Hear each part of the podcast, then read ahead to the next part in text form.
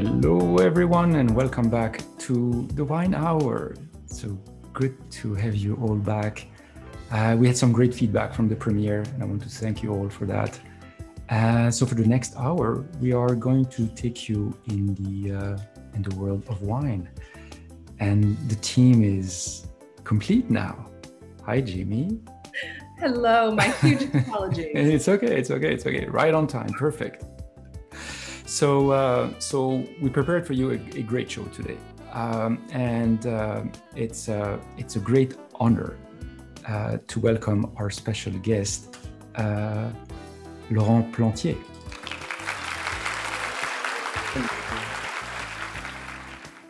Hey, everybody. so, introducing the uh, Wine Dream Team. So, coming from um, Napa Valley, uh, we have Jaime Araujo.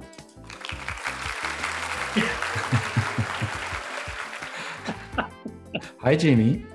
hello, hello. Um, and again, my apologies for being late. No, it's okay. It's okay. It's, no, we have we have rain in Napa Valley, which is very exciting. But then cool. everybody forgets how to drive. So it's the beauty of the live shows. Yeah. Um, then coming from uh, Paris, we have uh, Tanisha Townsend. Hello. Hi, Tanisha. I love the clapping. Yeah. yeah, we have to make a, a bit of ambiance there. Uh, and coming from London, we have uh, Akos Forczek.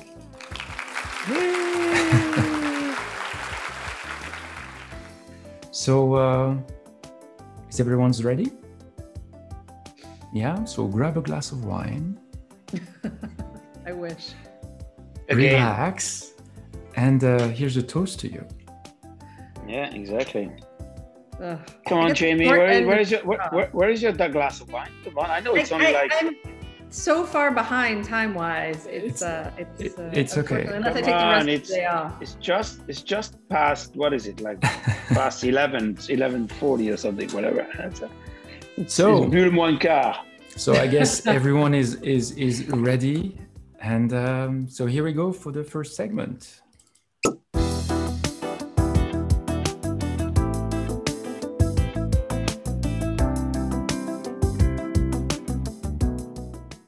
So uh, this encore is uh, is kind of special today because uh, last week on March 9th, um, we had a terrible news of the passing of uh, Steven Spurrier.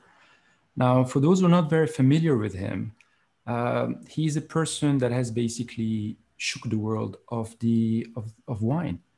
Um, on May 24, 1976, uh, he planned an event in Paris just to promote his wine school. And uh, it turned out to be something that people call the Judgment of Paris, which basically put on the map uh, the Napa wines beating the French wines. And nine of the judges were French out of the 11. So it was something that was tremendous because people started to realize that, you know, uh, the French are not the only ones who can make great wines. So starting with this, uh, it was a revolution, and other countries afterwards started to see that okay, we can do things. So this is the bio of um, of Steven Spurrier, the beginning of it. But for Uncork this time, uh, it's going to be a bit more personal because we have the chance of having people that have known him very closely.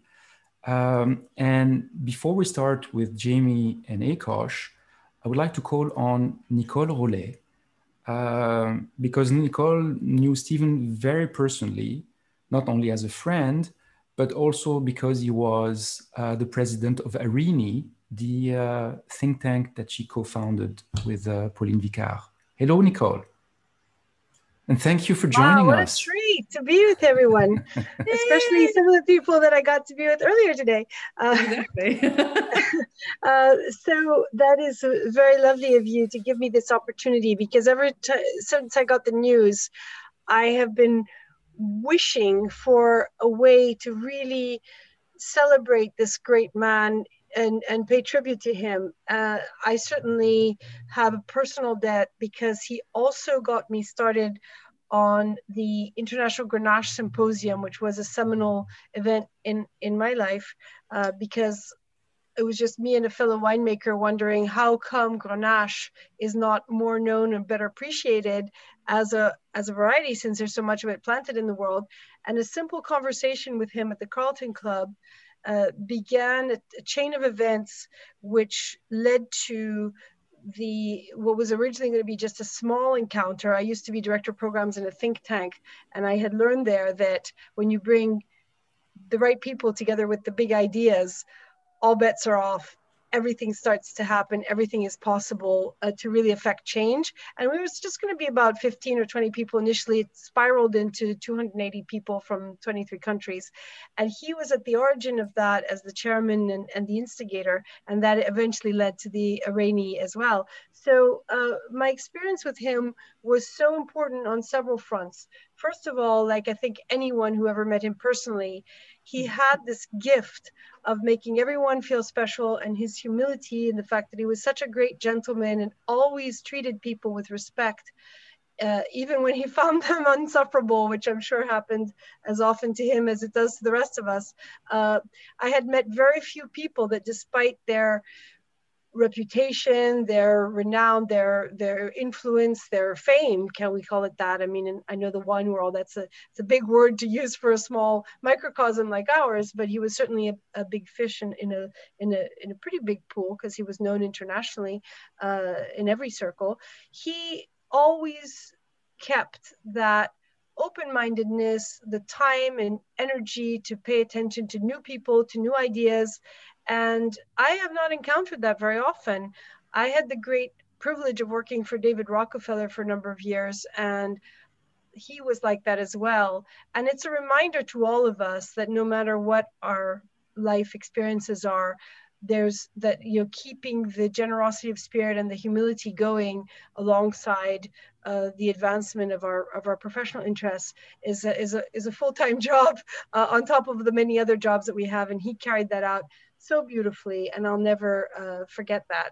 So I just was wondering how was best to celebrate this great man and all the things he did for so many people in so many places. He was like a little hummingbird who would go uh, and pick up little ideas like from flower to flower and then cross pollinate everything and suddenly uh, connect uh, so many actors in the wine world around important things that were happening. And I I really tip my hat to him and I, I miss him dearly. So I just wanted to thank you, Antoine, for creating the opportunity for some of us to be able to to say thank you to him wherever he is for everything he's done for us. Thank you, thank you, Nicole. And uh, and so let's celebrate him. Uh, and I know that Akos, you know, you know, you knew him, you know him very well. He was very supportive to you.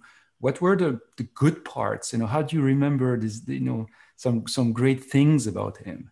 And then we'll talk to to Jaime uh, because she's also uh, she knows everyone. Well, well, I mean, you know, yes, it's great. Everything that Nicole said is true, but he loved to drink wine with me. That was great. I loved it, you know, and that was that was great. He was just a great guy, okay, to hang out with, and uh, he was very humble no no no matter how much you made him drink. And that is something that i have experienced in the past that people start out humble but as as the, as the lunch or the dinner goes along they kind of manage to undress this coat that they start with and something else comes out. With him it was exactly what it was in the beginning and it ended up doing the same doing the, at the end of it exactly like that. And uh, and and he was he was nice. He always said what he thought in a polite way. Um, but I remember in 1999 when I came to London and I before I started Top Selection, um, I, he was the first and uh, journalist and actually the only one who actually gave me time to sit down with him. And we had lunch at the Gavroche uh, for the uh, first time in, in September. And and you know i presented to him what i was doing and he was very very supportive and you know he was the first person to write about us uh, about me and uh, as soon as the company was created and he was he was there all along and we had our launches um, and in september 2019 we had our 20th anniversary reunion at the Gavroche, uh, where he presented me with uh, Bride Valley. So I am drinking the Bride, Bride Valley wine because there is only uh, normal that uh, if we celebrate him, we have to drink his wine. So, you know, he was like what Gérard Basset was for the sommeliers. That's what he was for the wine writers for me. So over to you, Jaime. Cheers. Yeah, cheers. Um, no, I mean, I did the first um, 10 years of my life after college in the UK. And my first real steps in the wine world were in London. So I crossed paths with him several times. And, um, you know, everything that Nicole and Akos has said is, is absolutely true. He was super generous, always a gentleman, and very kind and thoughtful, and always kept an open mind. And I think um, what I really always go back to, um, obviously being a little Napa centric, um, is that you know he, even though everyone agrees, and he was very clear about the fact that the Judgment of Paris, he never imagined that the California wines would win, nor did he intend to have that happen. He just thought, you know, oh, they'll score better than anyone thinks, and it'll be a talking point and a, a point of discussion. Um, and then they won, and everybody went, oh, holy crud. Okay, now what do we do? Um, but you know, apart from just you know putting them on a world stage and everything, I think that whole tasting, as much as the people who are making wine here then definitely believed in themselves, it gave them an external boost of confidence and really set the stage for everything that has gone between the 70s and now to make Napa into the extraordinary um, wine growing region that it is. So, I mean, I, I basically I wouldn't be here if it hadn't been for him, um, because my parents wouldn't have come to Napa. They wouldn't have been able to make the wines that they made, and and we wouldn't um, be where we are today. So um, for that, I owe him an extreme debt of gratitude because I have the best job in the world and I love what I do. Thank you, Laurent. Did you did you know uh, Steven Steven Spurrier? No, I never met him. Okay, okay. He's he, he was. What, what is interesting about it is that um, whenever uh, he had time for people, which is really difficult. Uh, I mean, Jaime, you know that better than anyone else. That in this world, uh, you know, many of the wine writers um, just take themselves so seriously. It's just ridiculous, you know. And they think that you know it's, it's easier to get an appointment from Barack Obama when he was president than with those guys. And uh, but it's just it's just one of those things that he was always approachable. You sent him a message, you sent him an email, he would reply to you you know but and, i think and, that, and, that's, that's to Nicole's point as well i think he was always curious he never lost yes. his curiosity and i think so often whether it's in the wine world or elsewhere at a certain point especially with a certain amount of success people tend to be like okay yeah, this is my yeah. my thing now and he never he never lost that desire to to look and and and honestly quite extraordinary for a man of his generation from the UK but he wasn't afraid to fail. You know, he wasn't afraid to to make a mistake. Um, and I think it's a it's a great lesson that, for life. I mean, that's so true. Imagine the guy went to on holiday to Barcelona. Okay, so next to the Sagrada Familia, there is a side street in it's, it's lost. It's, you can't find it. It's a hole in the wall, and it's called a vermuteria. Okay, he goes in there and he tries a vermouth from Spain and he does his research happens to be uh, we import the top selection this vermouth so he calls me up and he said oh my god this is the best vermouth i have ever tried in my life i want to write it up in decanter and in that time he, he, he always had the superior choice and i'm like spanish vermouth people will laugh at you steven and he said i don't care this is the best vermouth i've ever tried in my life so ever since I use this as the absolute marketing tool, you know what I mean? The yeah. guy there, there's no one who writes about vermouth in decanter. Nobody. He was the only one who did that. You know. That's a, that's Chapeau. a very nice. That's a very nice anecdote. Nicole, do you have an anecdote, like short, short one on on on Steven?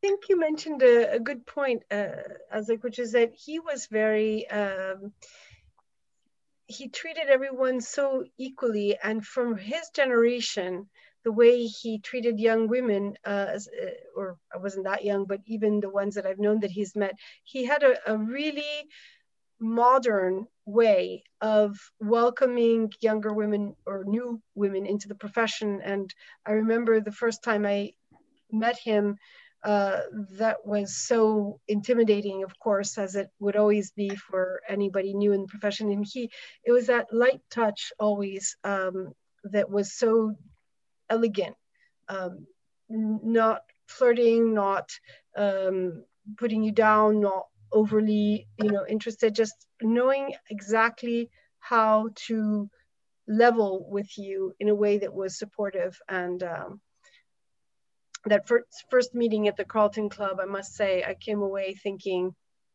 if this is what the people in, at the top of the wine world are like, I feel so grateful to have come into this incredibly wonderful new world.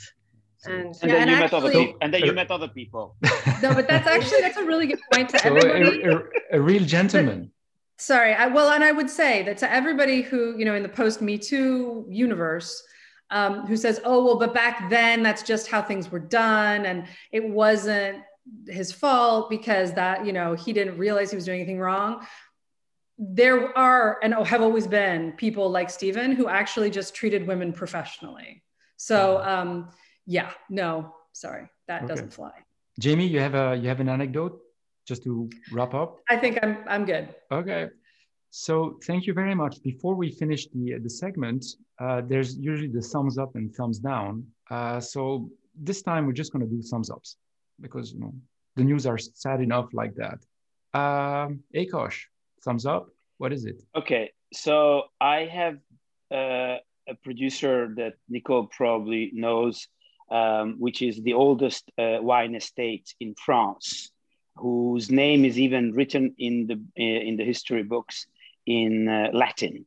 It's the only state in France that is not written in French, but it's in Latin. It goes back to 1890, 890s, sorry, and the first written document dates back to the 7, 1280s. And it's called Fossa Sicca, also known as Fosse-Sèche in the Loire Valley. And the guy is organic biodynamic and so on and so on. Doesn't matter. He's a genius. He's completely crazy. He started making wine in Madagascar Yes, I'm not drunk in Madagascar. And then from there, he moved on to uh, study actually how to make wine in Switzerland. And his parents bought this estate in Saumur. And he has been battling for the past, I would say, 20 years, the Saumur appellation. They would refuse and reject his wines, not tasting what it's supposed to be. And uh, maybe Laurent knows that because he was uh, uh, the first client that he had from a three Michelin star restaurant was Ducasse, and took him in. And he was the very first one to get Saumur red wines into three Michelin star restaurants in France. And eventually, it's a thumbs up for me, but it's at the same time sad. But he eventually basically decided that there was no point of fighting the French administration, and he quit the appellation and he became a vin de France, like what Sassicaia has done, if you want, in a certain way. Okay. But when I spoke to him, I, the reason why it's a thumbs up for me is because it like as if a weight has lifted from his shoulder after so many years. He lost the appellation of Chateau, Monopole, everything else, but he said now I can put Chenin Blanc on my wines. So you know what? Freedom. That's what I say. so thumbs, thumbs up. up. for freedom. Okay, we'll drink to that. Jaime. Nice. Um, I, you know, honestly, it, it it was a sort of a thumbs down because it did make me late today. But um, we're getting rain in Napa, and nice. we need it so desperately. Um, so that is a huge thumbs up for me. Okay, great. And uh, for me, there's a one thumbs up, and uh, it's this one. Happy birthday. Happy birthday.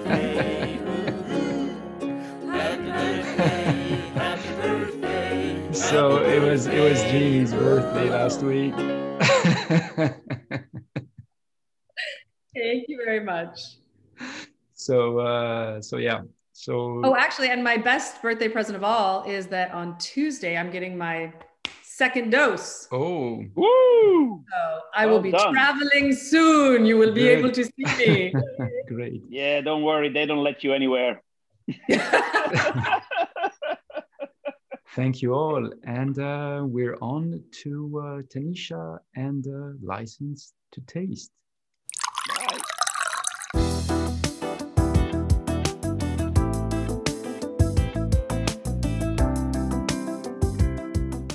Hi, Tanisha. Hello. How oh, are you? I'm good. And you? I'm good. Thank you. Uh, I have to tell you, the, the feedback from your uh, segment last week, uh, two weeks ago, were just amazing, and people just loved it. And and one of the things they were asking actually was, why can't we go on a, some kind of a trip, you know, to discover some kind of destinations where you know we have good wine and stuff like that. So uh, you came up with something with a very nice place to go. I Where did. You didn't. You didn't add any pressure to me by just saying that the two weeks ago was good. That that's fine. We can we can keep up the energy. But no tonight we are going to Argentina. Oh, nice. Start a little bit in Argentina and talk about that. Argentina is a place that is a very popular wine region. Um, it actually has the largest amount of wine drinkers drinkers of Argentinian wine are in the U.S second largest group of people that drink okay. wine are in Brazil. So I thought that was a, a interesting little fun fact that I wanted to start with. But the thing about Argentina that makes it um, different is its high elevation. And because of the high elevation, the 4,800 to 6,000 feet, uh, it's cool up there because of high elevation. And then that gives you a nice bit of acidity while still Argentina is a warm climate and a warm climate region. Now, what does that mean for you? Warm climate means ripe fruit. So, and higher alcohol. So be mindful of that. Some people, high alcohol is good. Ripe fruit, also good. Popular grapes, think Malbec, of course, for red. Then you have Cabernet Sauvignon, you have Cabernet Franc, you have um, Bonarda. And for your whites, you have uh, uh, Chardonnay and Torrontés. Torrontés being your most popular white, and then Malbec being your most popular red. The main region in Argentina that most people know is Mendoza. Most people know Mendoza um, from just from the Malbec. Also, another fun fact Malbec originated in France. We won't go into that whole story because some people feel a way about how it left France, but we'll save that for another chat. Okay. Yeah. Um, some major producers, if you are looking to buy a wine from Argentina, a lot of people love Malbec. Oh, they're great. About that one. Oh, yeah. Malbec, they're just so they're so good. It is. And I'm gonna talk about pairings in a minute because that's when people really are like, oh, I love it. Okay. But Catena is a good one. Um, Terrazas de los Andes is another great producer to look for. And these are ones that I know are pretty readily available. And then Achaval Ferrer and um, Luigi Bosca is another uh, producer that uh, out of Argentina. That is pretty amazing. Pairings, the things you want to know. Okay. Now with Malbec, think it's a strong dark fruit flavor and uh, lowish to medium acidity, full body, hints of smoke and tobacco. So when you pair that, you want to pair it with, not want to pair it, but I like it with a burger off the grill. So not just your regular, not like a McDonald's but in the summer, no. burger off McDonald's is a no-no. No, no, no. Not on but this show. that hot burger off the grill. You put some onions, you know, you have some onions that you maybe grilled as well, and you put that on top of the burger, and maybe you melt some cheese on there too, and then you smash it with the bun so good, so good. Um, and the white wine Torrontés, that is, uh, it's very aromatic, and sometimes it'll fool you because you'll smell it, you get those um, aromas, and you think like, oh, this is going to be a sweeter style wine. Well, no, you would be a little bit incorrect. It is still a dry wine, but because of the aromatics, because of the aromas and the flavors, it is very nice with spicy food. So think spicy Thai food, think okay. like those, um, or Indian food, those rich spicy curries. It is very nice with that. Okay, great. So that is Argentina. Oh, nice. And In we have that was the Cliff's notes. yeah, and and we have a question from Sarita. Sarita, can you can you come up and ask your question? Yeah. Can you put Hi, your video you on if you want? Uh, I am not camera ready today. ah, okay. no, no way, no problem. Uh, I do have a question for Tanisha. Hi, Tanisha. Hi, Sarita. Hi. How um how much access do you have to Argentine wine in Paris? Not a lot of access um, at all. It's something that I definitely have to um, really look hard for and seek out. That is one of the things that it is a, a little difficult about being in um, France, that I don't have access to a lot of the other regions of the world. And I miss that to be able to have wines from Argentina and Chile and South Africa there are a couple of places I know that I can find them if I would like to go across town. Then there's also the internet. But of course, why do all that when I have 7 trillion French wines that I can choose from? Yeah. Awesome. Thank you. Uh, don't much. forget, she lives in France. So if, if she, she needs to be safe at night when she comes back home. right. so if you want to ask a question to Tanisha, just raise your hand in the in the chat and uh, we'll, we'll put you on. Yes. Any questions? Any questions? Last time there were some very, there were questions from what kind of wine to invest in, how do you start in wine, and uh, yeah. it was it was it was very nice. It was very nice. So, who has a question? We got quiet. yeah, they got quiet. So, I, actually, I have a question. Okay. So, when we're looking at, at, Southern American wines, mm-hmm. uh, so you, you get Argentina, and the other big country is Chile. Yes. Are they very different in terms of, of, of taste, in terms of uh, types of wine? Different in terms of taste, different in terms of type of wine, because the soil is different, the climate is different, and um, Chile doesn't have that same elevation. When you think wines from Chile, you usually think Sauvignon Blanc for the white, and then you think Cabernet Sauvignon for um, the red. And so, um, yeah, with the soil being different and things like that, yeah, the wines are taste different. Okay. I enjoy when I have had uh, Chilean Cabernet Sauvignons. I've really enjoyed them, um, and that's something I would say again something else off of um, the grill. Maybe not necessarily a hamburger, but with those, uh, you could do uh, pulled pork because you have that bar if you because you have that smoke, and then you add the barbecue sauce to it, so that will work with that as well. Um, if you have ribs, which I love a good barbecue rib, um, and that would okay. be a nice pairing for it as well. Is there any exciting new regions in Argentina that are not so well known? This is a question from Nicole. I feel like all of the other regions of Argentina are the ones that are lesser known. Um, uh, a lot of people have been talking about Salta lately. Um, so, yeah, I feel like a lot of the other regions of Argentina are the lesser known ones. Okay. And again, I wish I had more access, but Okay. I live where I live. Salta is, is really the end of the world in Argentina. It's a very dry place. And uh, okay. Any other questions? I guess not. Today they're a bit tongue tied. Oh, there's one in the chat. What French wine would I compare to Torrontés? Oh, because I, I don't see the chat. Yeah, tell me. Huh, that's interesting. I might say, because I'm thinking aromatic, so I might say Viognier from the aromatic uh, sense of it but then the acidity is slightly different there. I might have to give that a little more thought. Okay. Say, what would you say? Because you, you know this stuff too. You mean me? Yeah, you. Uh, you're the expert. Okay, I'm just the host. You know that's the, that's the easiest job. All these years of studies that you've done. yeah, no, that's an interesting question. I want to think about that too. Yeah. Okay. I, I, here's another question okay. still on this. How different is uh, Malbec from France compared to the Malbec from Argentina? Because it is, as you said, originated from, from France. Yeah. So, in a word, very. Um, uh, the flavor of it, because again, soil, sunlight, climate, things like that. But one thing for me, as far as the flavor of the French Malbec, it is a much richer, stronger, heavier flavor.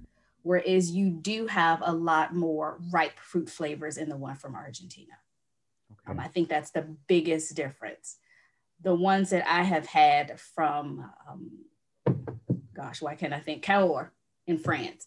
Those have been very rich and very um, strong and bold, and I have to eat something with them. it's not a wine that I can just pour in a glass and just drink on its own. I have to pair it with something. Whereas I've been able to drink an um, Argentine style Malbec on its own. Okay. Okay.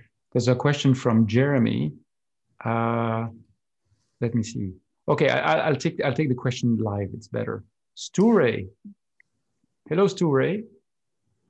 On. How are there you? we go. Good to see you again. There we go. Hi, how are you? I'm doing Hello. great. Hello, Tanisha. Yes. Um, what's your opinion from Chile, the uh, and the Carignan? Oh, I love them both. Um, I am a big fan of Carmenere.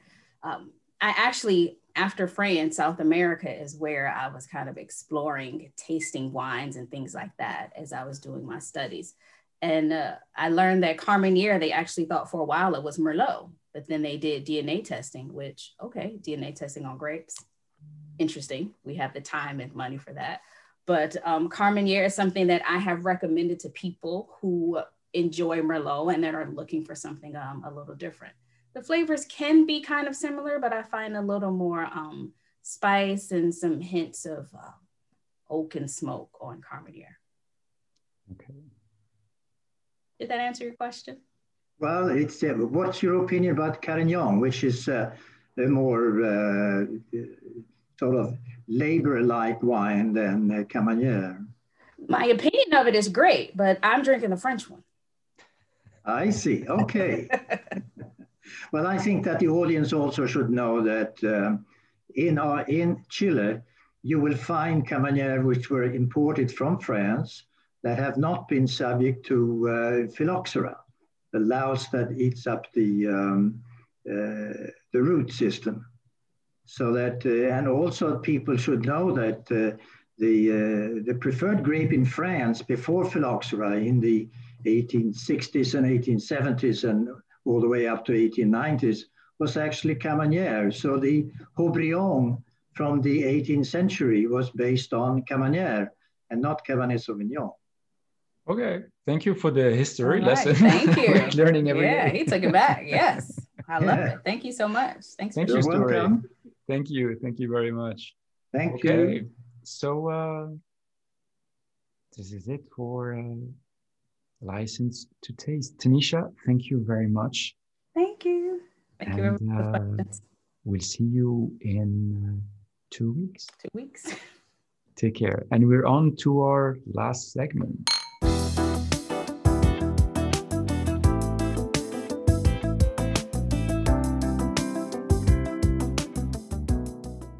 The first thought that, that came to my mind, the first name that came to my mind was Brian Epstein. He's the manager of the Beatles, and he's the person who took them globally. So behind every star, there's always this person uh, in the shadows that is doing the work. And uh, for Alain Ducasse, it was Laurent Plantier. Um, so it all started around a coffee. I think it was an espresso with sugar. Um, because, you know, Laurent has a sweet tooth. You know, he grew up in the south of France. Um, there was a, you know, his grandfather had a confectioner shop and a chocolate shop. And so basically he, he lived around that. So yeah, he, it did develop uh, a sweet tooth. But little did he know that a few years later, he was going to develop also a chocolate with one of the most starred chefs in the world. But you know, fate has has only you know strange ways of going around, and sometimes it, it does catches catches you back. So during that fateful coffee that he had with Alain Ducasse, um, Alain Ducasse promised him uh, something. It wasn't money, okay? He promised him that he was going to eat well every day from this day onward. Now, it happened, and seeing how slim uh, Laurent Plantier is today, there's probably something between you know good food and quality food and uh, and health. So, so for the next 18 years, 17, 18 years, uh, he grew the Ducasse brand from zero to 85 million euros, going globally. With one of the most important parts was when uh, Alain Ducasse got two three-star Michelin restaurants in two places in the world. I think it was Monaco and it was New York. and it never happened before. And as I say, the rest is, is history. Now, in his post Ducasse life, um, Laurent Plantier uh, created uh, French Food Capital, which is a venture capital uh, firm in France that invests in the in the food industry, and that is very very conscious about sustainability and quality, and it's also about you know showcasing French savoir-faire. So they are into herbal tea, uh, Italian pizza. Okay, about the French savoir-faire, we'll, we'll, we'll talk about that again. And also with the bakery, with Thierry Marx, another very famous chef. So there must be something with famous star chef and Laurent Plantier. There must be something in the DNA there. Uh, so in summary, uh, Laurent Plantier is a very discreet man. You, you don't hear very often of him, but his impact on the world of gastronomy is huge uh, what he's done with Alain Ducasse is, is, is actually fantastic. And what he's doing right now with uh, French Food Capital and being an investor with a conscience, yes, it does exist. Uh, it's very important. So in the next step, trying to showcase for people and uh, consumers that there are good food alternatives. Um, so this is about Laurent Plantier, and now he takes uh, espresso without sugar. I hope this uh, summarizes probably. It's an honor and, and privilege to have you with us this evening uh, for the wine hour. Thank you, Laurent Plantier, for accepting this the invitation. Thank you so much, Antoine. Thank you so much. I'm very pleased to be here tonight. Um, let's start with the Ducasse years, uh, and then we'll move on to what happened afterward. But first of all, what was what were the most important things that you learned during these 18 years with with Alain Ducasse? Listen, first I want to say that I will do my best to speak clearly tonight. And please feel free to interrupt me if you don't understand me, but I tell you something, I've spent two years in Boston and still I cannot get Massachusetts right. it's okay. We won't go there. We, we won't go to the we won't go to the MIT. Okay, he's an MIT grad we won't go to the MIT and we won't talk about Massachusetts. Don't worry. Um, well, uh, there is something I want to share with you is that uh, when I met Ducasse, uh, why uh, we decided to join together because I didn't know how to cook. So he knew I will never challenge him. And that was part of our partnership that we did for 18 years. So what, what did I learn? What did I learn with Alain? It's, you know, through its very diverse activity, uh, this, the, the company has a very consistent strategy bound by a common vision of excellence. And uh, excellence is very overused notion, overused word. It's probably one of most frequently used word in corporate communication. On Google, it's like there is more than 100 million replies when you just write excellence, but it is very central uh, in the hospitality industry, in the restaurant industry, and it's high-end gastronomic restaurants. Okay. And um, it's certainly very important for all of us today. But uh, with excellence, what we add is emotion because in, in the restaurant, high-end restaurant business, you, you, you must provoke emotion and, and excellence that could be called, you know, in, in the restaurant must provoke an emotion. And maybe I, I'm not the best to talk about emotion, but when you listen to any chef talking about food, you can feel the emotion. And that I believe that what I learned with Alain is that if you want to succeed in a restaurant, your everyday mission as a chef is delivering emotion. Okay. So emotion and what is the part of wine in gastronomy part of bringing that emotion because you, you know you can't be in a three star michelin restaurant and without wine basically no i think first i am very biased because i am french and uh, so it's true that in, even in the french culture you know that uh, repas gastronomique des français was awarded to be uh, protected by the unesco and when we talk about le repas gastronomique des Français, it's, it's the, what is it? It's the way people uh, uh, celebrate together. And, and when they, we describe this, this meal, this repas, it, it, it by, by alcohol. Right. Then, then you have our entree, you have the main dish with wine. Then you have a dessert, and then uh, you have this um, digestive. digestive. Yeah. So, so, first, wine is, is, part of, as being French, is part of, of a dinner, you know. And uh, when you talk about gastronomy, uh, yes, it's about food and wine. It's not about food. And but I am firm believer that uh, the, the experience, the emotion, the customer experience in in this type of restaurant is holistic. That that is what you have in the plate is as important as what you have around the plate. Is the service is as important as what you drink with. So and you need to be consistent. That you need to deliver the right service, the right food with the right wine and then then you create emotion. You know, it's like uh, when you you go to a farm to table food today, you drink organic wine or you drink natural wine because that is consistent.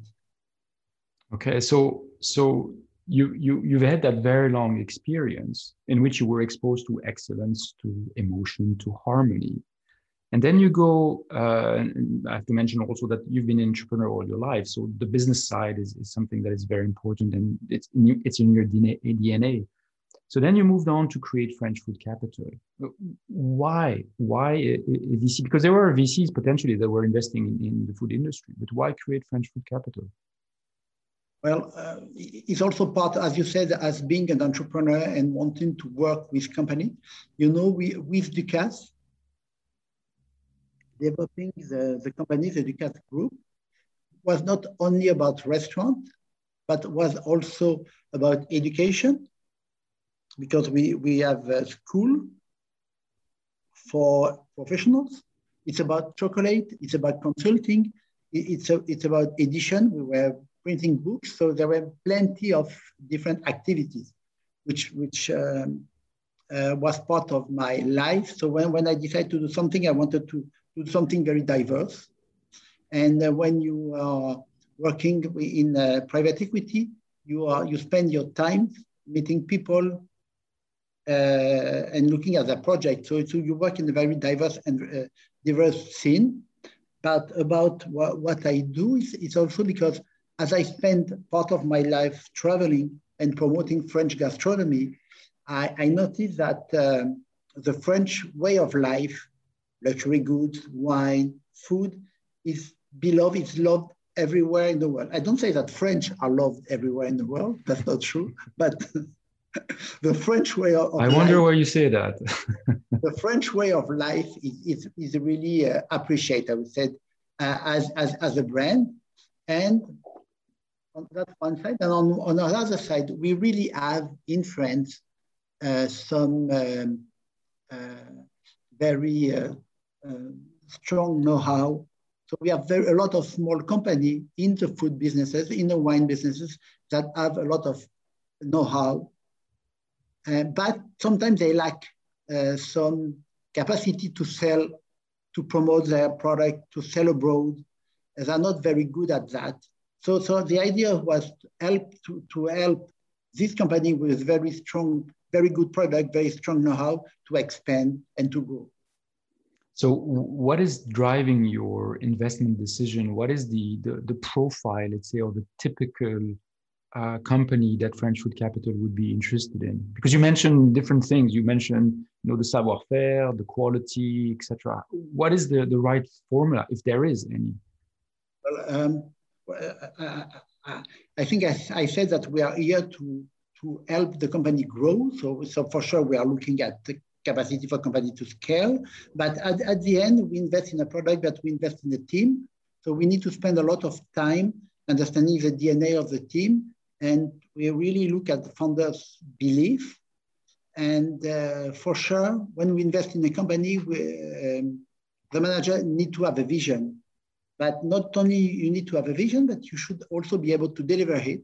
And I, I believe that to deliver your vision every day, you, you do it with your, your all your core value.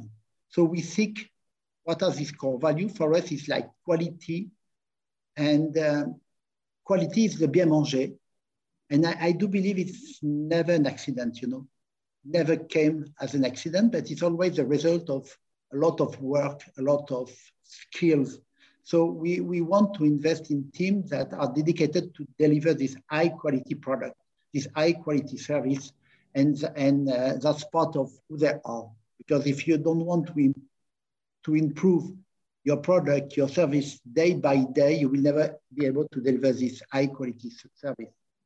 And also after, we want people that respect other people. And you, you need to be respectful to your customer, to your partner, to your employee, but also to the planet. Okay, but is, isn't isn't it difficult to scale because you were talking about company growing to scale and keep quality and keep everything you know as it's supposed to be at the beginning what the mission of the company was? Isn't that complicated? First yes it is. That's that's not unfortunately yes it is. That's why you really need, need to be dedicated and it need to be part of who you are because you need to do that to do that every day and every day but i i, I because I, I do believe that it's you are, we are talking about food we invest in food businesses, whether we produce, whether it is a restaurant. We invest in, in about food, and food is for for me more in, more than the product, you know, because if this product is that you eat, so so uh, it's it's go inside your body.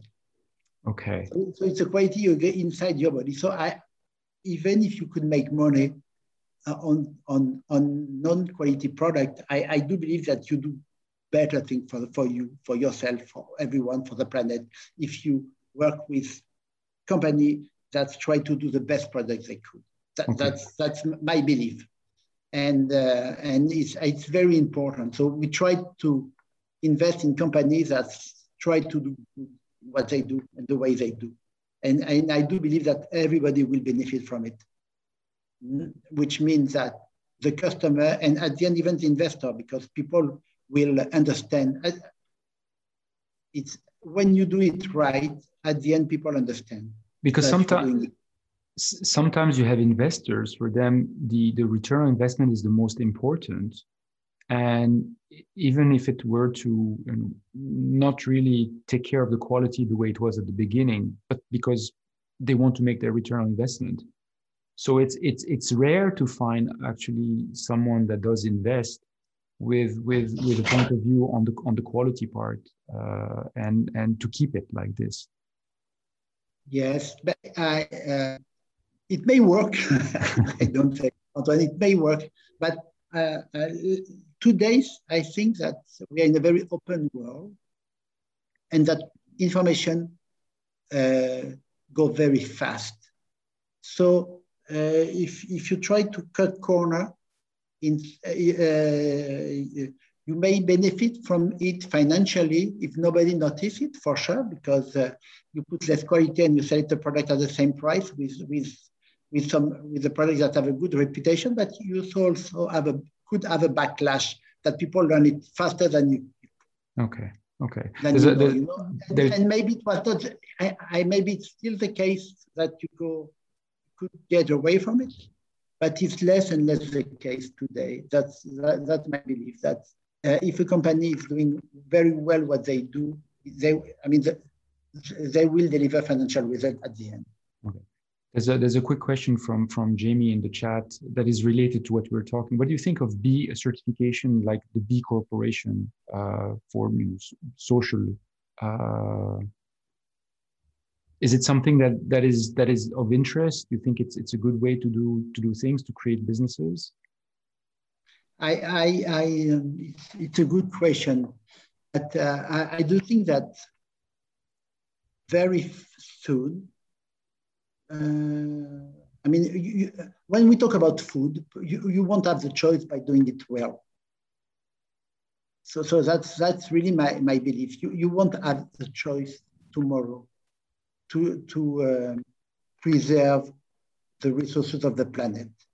it, it, won't it won't be an option. Today it is an option, and only some companies that are big corp okay, doing it for sure. But it, it won't be because and it's, it's changing. When I started the companies only a few years ago, when we start, uh, people were not so much focused about all these issue uh, about um, uh, social issue, uh, uh, about RSO. What is RSO in English? Sorry, what is RSO in English? Uh, well, social responsibility. Yeah. Social economy. Social, it, um, it's, it's changing fast, and and so it's pushing in two ways. First, there is a consumer that is pushing for it, and then there is the, and then today there is the investor that are pushing for it. So company won't have the choice. Today they still have, but I, that's my belief. They, they won't have the choice because okay. first the, cons, the, cons, the consumer uh, makes the decision at the end because you decide as a consumer what do you want to buy, what you don't want to buy. So maybe, okay, I said that the, the company is not making the decision uh, because they believe in it, but they make the decision because they want to sell the product to the consumers who believe in it. So at the end, I mean, at the end, things are moving on the right way. So, so what's going to happen, you think, also in the world of wine, because they are also exposed to that, and uh, and there's a lot of things happening in in in, in the world of wine actually what do you think the main challenges and some of the trends will be for the for the world of wine? Will it follow this kind of socially conscious? There's a lot of things happening already. What's your what's your what's your view on this? Yeah, I think that it's a major issue.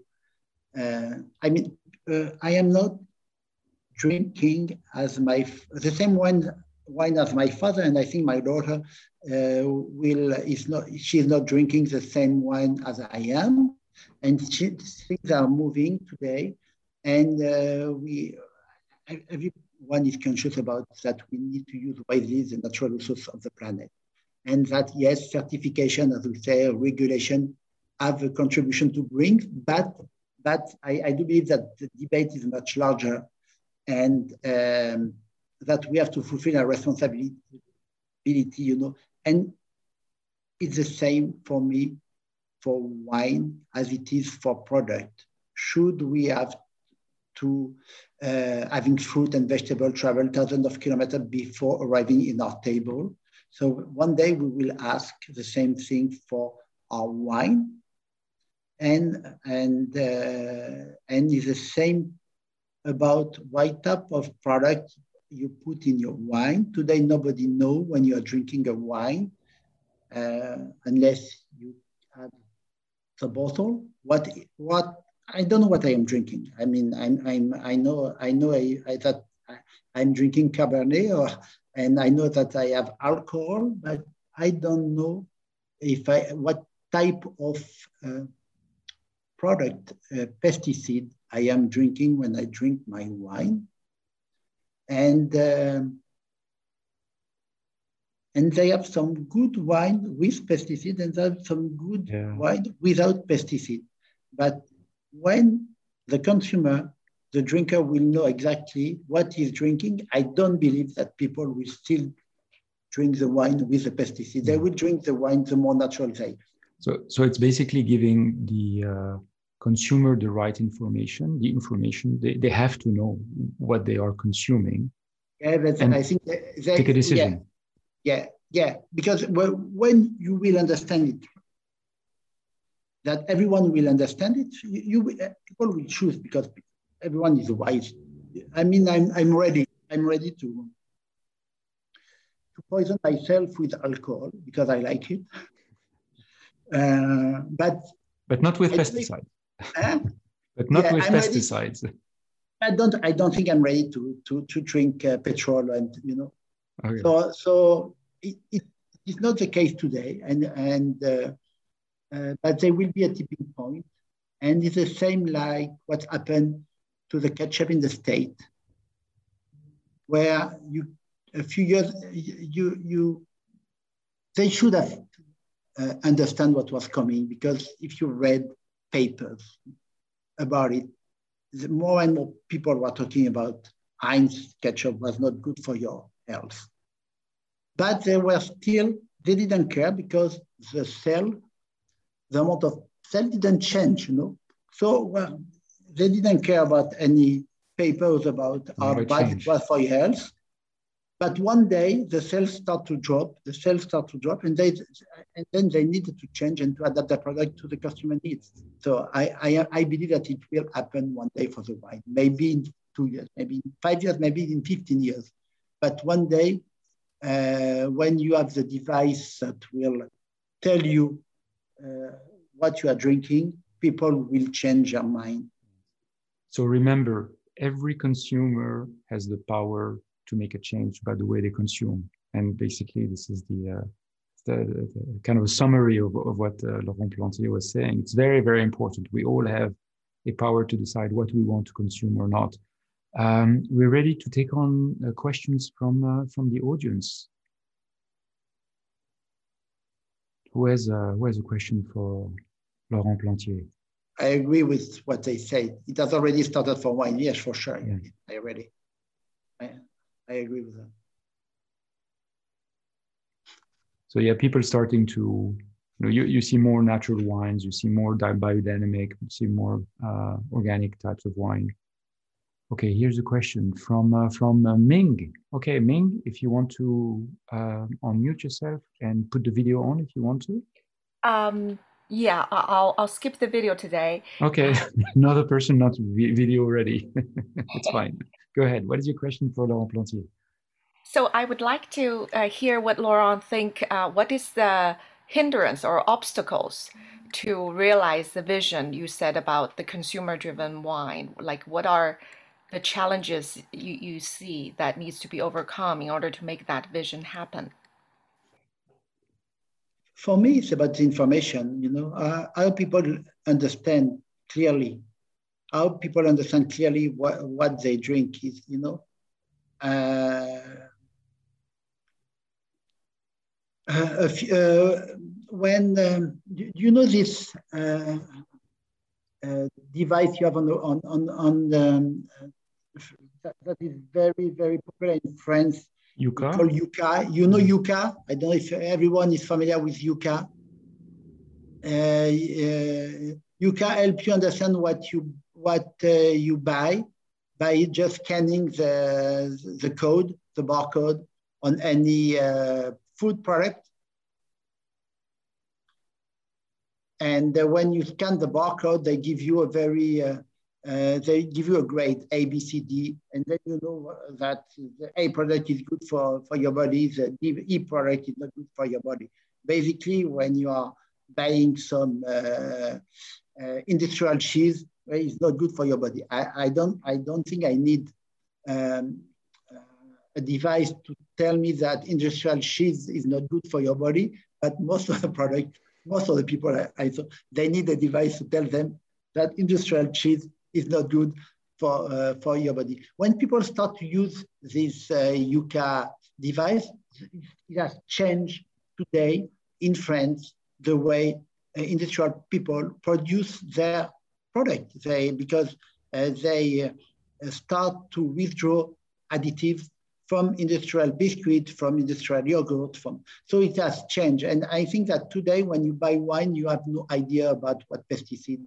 Uh, if even uh, uh, if you know that one winemaker is using or not using pesticide, you don't know the amount of what he's using. You don't know if if the wine that is a, a side uh, I, I, mean, the property that is side by side to it, it benefit or not benefit from, you know, uh, from uh, what the other one is doing. So we have no clue when are, we are drinking wine, what we are drinking.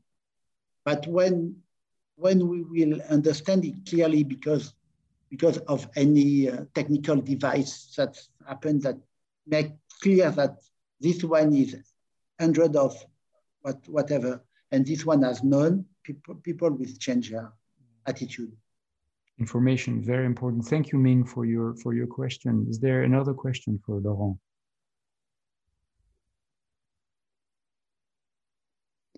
Boni, are you Boni Guts? I hope I, I pronounced it well. Um, are you uh, video friendly or, or just uh, audio friendly?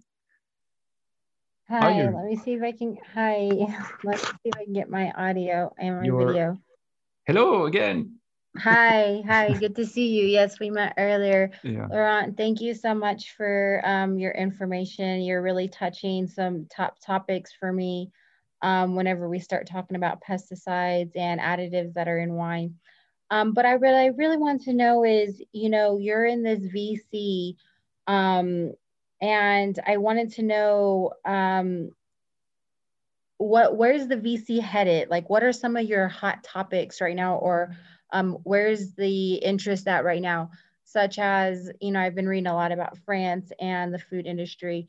Um, there's a big pull between um, the future of food and the history of the French food and and and the, how big a difference there is between those two. So are are you seeing more of like a farm to table type um, business interest, or are you still seeing quite a bit of business and venture capital business, is what I really mean, um, in the history of the French food? So I think of well, right? whenever I whenever I think of um, the history of France, um, the French food, but um, I just don't know what the future is looking like from your point of view. Okay, yeah. thank you, Bonnie. Yeah. yeah, you know, we there is two different things that there is like uh, forces that are opposite today because we see the trend and everybody sees the trend, which we trend we know it is for, uh, less sugar, less fat, uh, home delivery, uh, better product, farm to table, health conscious customer, sustainability. So everybody understands the, this trend, but between the trend and the mass market adopting it, it in the food business, it takes some time. It may take 20 years. It take a generation because we like to eat where what we uh, where eat, uh, eat well what we eat when we were younger. So it takes it take a generation to change.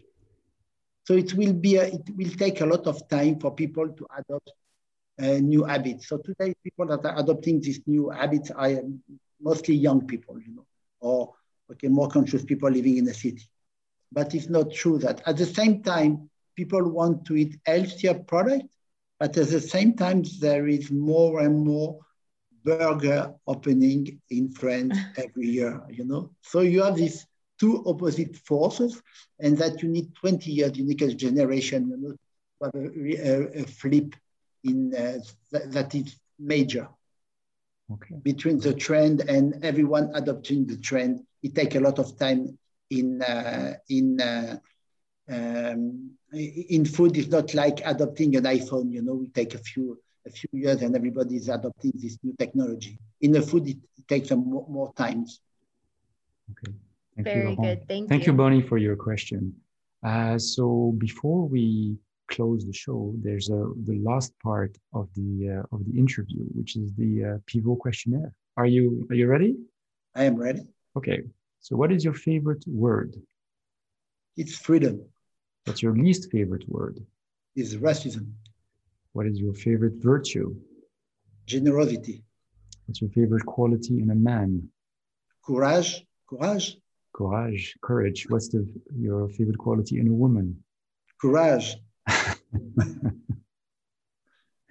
what wine or dish or dessert uh, would you use to describe yourself? Well, I take wine because we're talking about wine. So we take Chateau Rayas because it's elegant, it's sensuous, and a bit of complexity. Oh, okay. What's your favorite curse uh, word in any language? No, no, no, I don't curse. I don't curse. You don't curse? No, I don't curse. Oh, come on. No, I don't curse. Never? Maybe putain. Maybe ah, putain. Bah, yeah, what sound or noise do you love? I, I like uh, Sinnerman by Nina Simone. Okay. Jazz, I like R&B, folk. So Sinnerman is okay. all of them. Nice. What sound or noise do you hate? Uh, the baby crying. Okay. What plant or animal would you like to be reincarnated in? Uh, olive tree. Yeah? I like olive tree. Oh, nice. Last and forever. They, and they last long. and the last question: If uh, heaven exists, uh, what would you like to hear God say when you arrive at the pearly gates? Uh, white or red? Laurent Plantier, thank you very much. Thank you. So this uh, ends up our wine hour. Le team back. Thank you very much for being with us today. Uh, it was a pleasure to welcome Laurent Plantier and the Wine Dream team, Jaime Araujo, Tanisha Townsend, and Akos Forczek. Uh, thank you for listening. Next show is on April 1st. Till then, be well, be safe, faith always. Goodbye, everyone. Bye bye. In two weeks. I'll talk to you from bottling.